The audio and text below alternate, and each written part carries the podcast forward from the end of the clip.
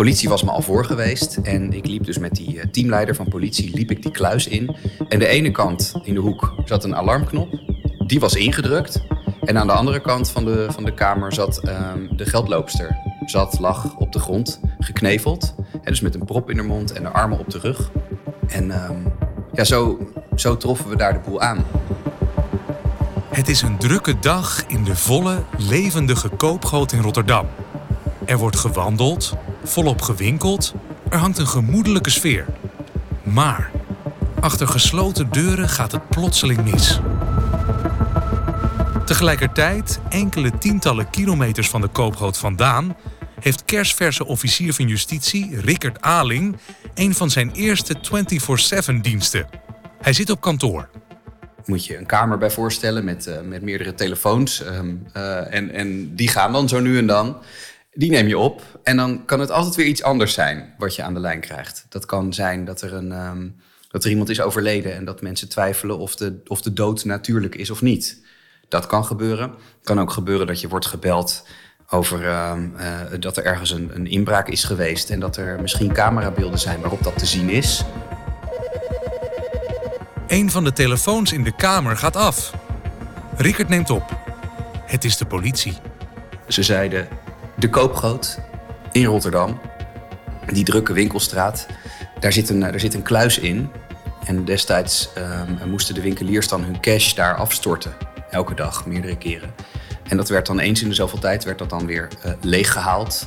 Met behulp van wat we dan een geldloper noemen. Dat zijn die, uh, die zwaar beveiligde busjes. In de koopgoot zou er al een tijd lang geen contact zijn geweest met de geldloper van dienst komt elke dag een keertje langs en dan, dan hebben ze een, uh, een bepaald aantal uh, minuten om daar naar binnen te gaan.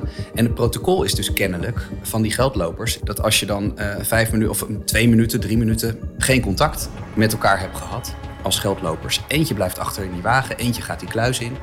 Ja, als er dan geen contact is, dan moet er meteen allemaal um, lampjes gaan branden en dan moet er meteen gebeld worden naar de politie. En zo werd ik meteen weer gebeld. Er is inmiddels al minutenlang geen contact meer geweest met de geldloper van dienst, vertelt de politie. Wat is er aan de hand? Dit is Het Oordeel van de Officier, een podcast van het Openbaar Ministerie. Mijn naam is Ben Prins en in de eerste twee afleveringen neemt officier van justitie Rickert Aling mij mee in de spannende en opzienbarende koopgootzaak. Voordat we teruggaan naar de situatie bij de kluis, kijken we eerst naar die kersverse officier op kantoor. Rickert is tegenwoordig een ervaren informatieofficier witwassen bij het functioneel parket, onderdeel van het Openbaar Ministerie. Daarmee heeft hij gezag over de bijzondere opsporingsdiensten, waaronder de FIOD, de opsporingsdienst van de Belastingdienst. Maar in de tijd van de koopgootzaak is Rickert net aangenomen als officier van justitie. Rickert krijgt in zijn nieuwe functie signalen door over mogelijke zaken, zoals de potentiële crisis bij die kluis in Rotterdam. Als OVJ bepaalt hij vervolgens of het een zaak wordt of niet. En zo ja, wat er als eerste moet gebeuren. En wat er volgens de regels mag gebeuren. Dat doet hij namens het OM. Het Openbaar Ministerie is eigenlijk het kantoor van alle officieren van justitie in Nederland. Die allemaal hun eigen taak hebben. Um, allemaal hun eigen specialisatie hebben.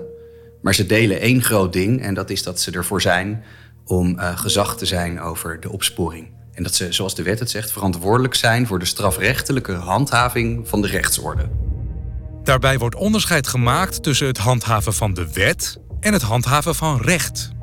Iemand overtreedt de wet. Strikt genomen zou je dan uh, dat moeten handhaven, dat moeten kunnen handhaven. Uh, iemand rijdt iemand omver. Nou, de wet zegt dat dat niet mag, dus je pakt diegene. Maar is dat ook altijd recht om dat te doen? En de officieren van justitie zijn opgesteld om daar verschil in te maken. Dus zo'n zaak te bekijken, te beoordelen wat, wat hebben we hier nou eigenlijk? Is dit iets wat in het strafrecht moet worden getrokken of niet? Uiteindelijk kan een officier van justitie dan ook de beslissing nemen om iets wel of niet te vervolgen. Voor mij is bottom line dat officieren van justitie deel uitmaken van de rechterlijke macht. Juist om vanuit die verantwoordelijkheid verschil te kunnen maken in wat, wat is nou recht en wat is nou niet recht. Recht of geen recht? Klinkt simpel, maar het is niet zo zwart-wit. Waarom niet? Omdat je zoveel verschillende factoren hebt waar je rekening mee moet houden. Je houdt rekening met um, wat er is gebeurd. En dat moet je eerst vinden. We doen aan waarheidsvinding. Maar je hebt niet alleen te maken met iets dat is gebeurd. Je hebt ook te maken met personen die dat doen. En die persoon die verdient net zoveel aandacht als het feit dat is gepleegd. Uiteindelijk gaat het gewoon om personen.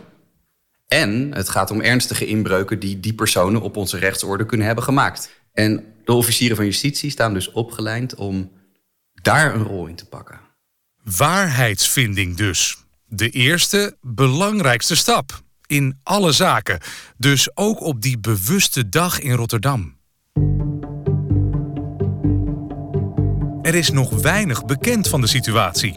Daarom begint Rickert met het onder elkaar zetten van alle mogelijke scenario's. Wat kan er aan de hand zijn?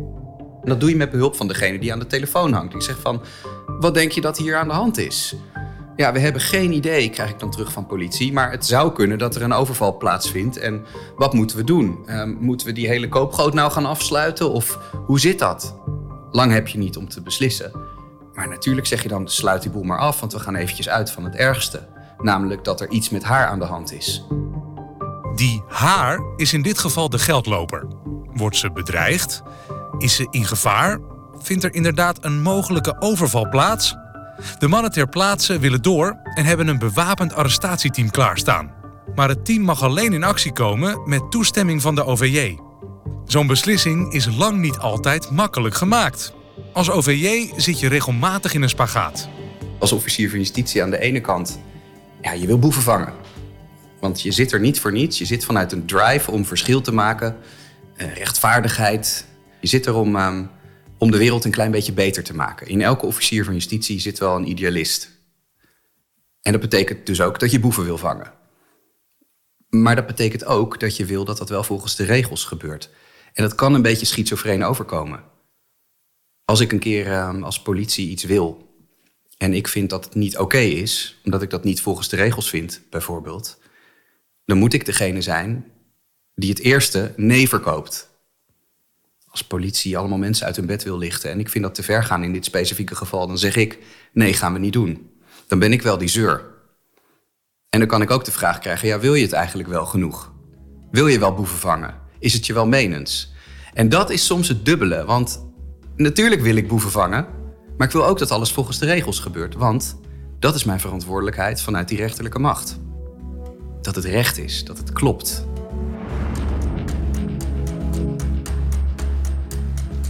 Ja of nee? In actie komen of niet? Er moet nu snel gehandeld worden. Stel dat het foute boel is. De Rotterdamse politie vraagt Rickert om de volgende stap. Hoe gaan we dat dan doen? Hoe, hoe kunnen we daar naartoe?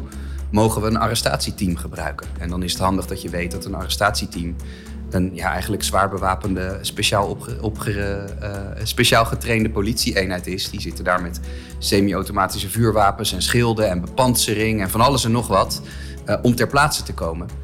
Ook dat is, is best een heftige ingreep. Als je zo'n speciaal team zomaar tussen die winkelende mensen uh, op pad stuurt om daar die, naar die kluis toe te gaan hollen ja, daar, ga je niet over één nacht ijs. Maar het moet wel, want de tijd tikt door. In zo'n geval bel je supersnel naar uh, je hoofdofficier van justitie of je rechercheofficier, een, een hogere in rang in ieder geval, die dan die verantwoordelijkheid neemt. Dan zeg je: krijg ik toestemming van jou voor het inzetten van een arrestatieteam? Ja, een officier van justitie is verantwoordelijk voor de zaak en de opsporingsteams. Maar af en toe moet er ook hulp bij worden geroepen van een hoofdofficier bijvoorbeeld, of een rechtercommissaris. Hoe zit dat? Een voorbeeld? Een burger houdt een winkeldief op heterdaad aan. De zaak komt bij een OVJ terecht. Ja, eigenlijk is het systeem zo dat hoe verder de inbreuk op de rechten van de burgers, hoe meer eisen er worden gesteld door de wet. En hoe meer toetsen er dus moeten zijn. Nou, het voorbeeld van een aanhouding op heterdaad mag je als burger in principe zelf doen als je het ziet en je houdt je geweld een beetje in toom. Het stelt is buiten heterdaad, dan moet je er als officier van justitie wat van vinden. Ehm, stel iemand moet uh, een paar dagen in de cel blijven, dan kan je dat ook als officier van justitie besluiten.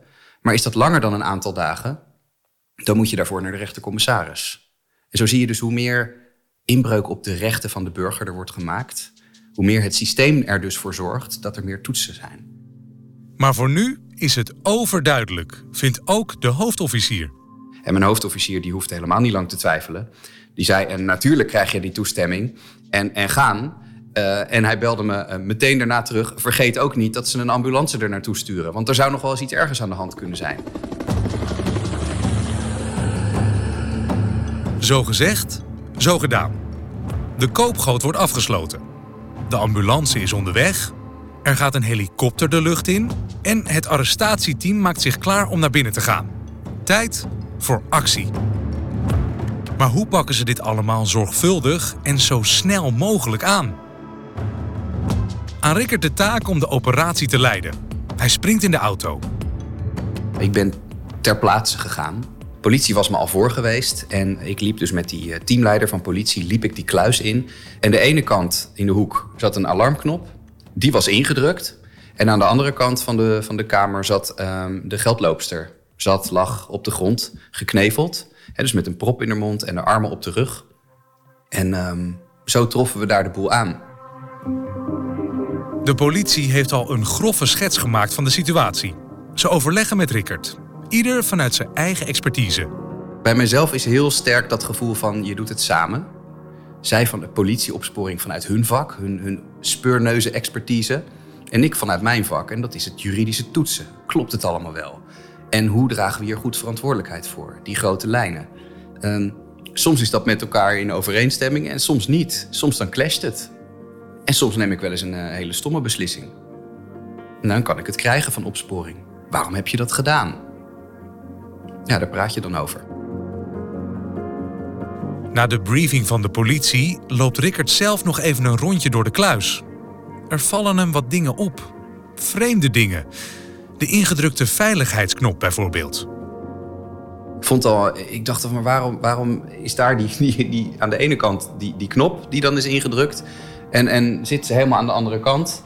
Uh, dat was een beetje gek, maar ja, weet jij veel wat je, hoe je reageert als, als dit je overkomt? Een ander, um, een ander iets was dat er een, um, en daarom ben ik ook ter plaatse gegaan. Er was iets met die deur van die kluis. Het is een heel klein draaideurtje. Je moet het zien als een, een, een draaideur van een groot warenhuis, alleen dan heel klein. En um, het, het, je moet je daar echt doorheen wurmen als je zo'n kluis ingaat. En uh, nou, deze mevrouw die was, uh, die was gehoord, het slachtoffer, hè, die was gehoord door de, door de politie ter plaatse meteen al. En die vertelde dat ze um, door iemand onder bedreiging van een wapen werd gedwongen om naar binnen te gaan. En um, dat ze toen binnen met behulp van de sleutels die kluizen open moest maken. Dat op dat moment uh, de boef met een zak met geld uh, er vandoor is gegaan. En, haar zo had achtergelaten. En ik dacht nog wel van ja, maar hoe, hoe krijg je het eens hemelsnaam voor elkaar? Om dan, uh, dan door zo'n dun deurtje met z'n tweeën um, dat te doen. Dat zal voor haar wel heel vervelend zijn geweest in ieder geval. Waarom is de knop ingedrukt terwijl het slachtoffer verderop ligt? Hoe heeft ze zich kunnen verplaatsen? Pasten er echt twee mensen door één kleine draaideur? Hoeveel geld is er weg? Waar is de dader? Hoe heeft dit kunnen gebeuren? En wat is er nou eigenlijk echt aan de hand? Je hoort het in aflevering 2 van Het Oordeel van de Officier, een podcast van het Openbaar Ministerie. De podcast is een productie van Podworks en ik ben Prins. Benieuwd geworden naar het werk van Rickert? En zou je zelf ook aan de slag willen als officier van justitie? Ga dan naar werkenbijhetom.nl. Bedankt voor het luisteren en tot de volgende aflevering.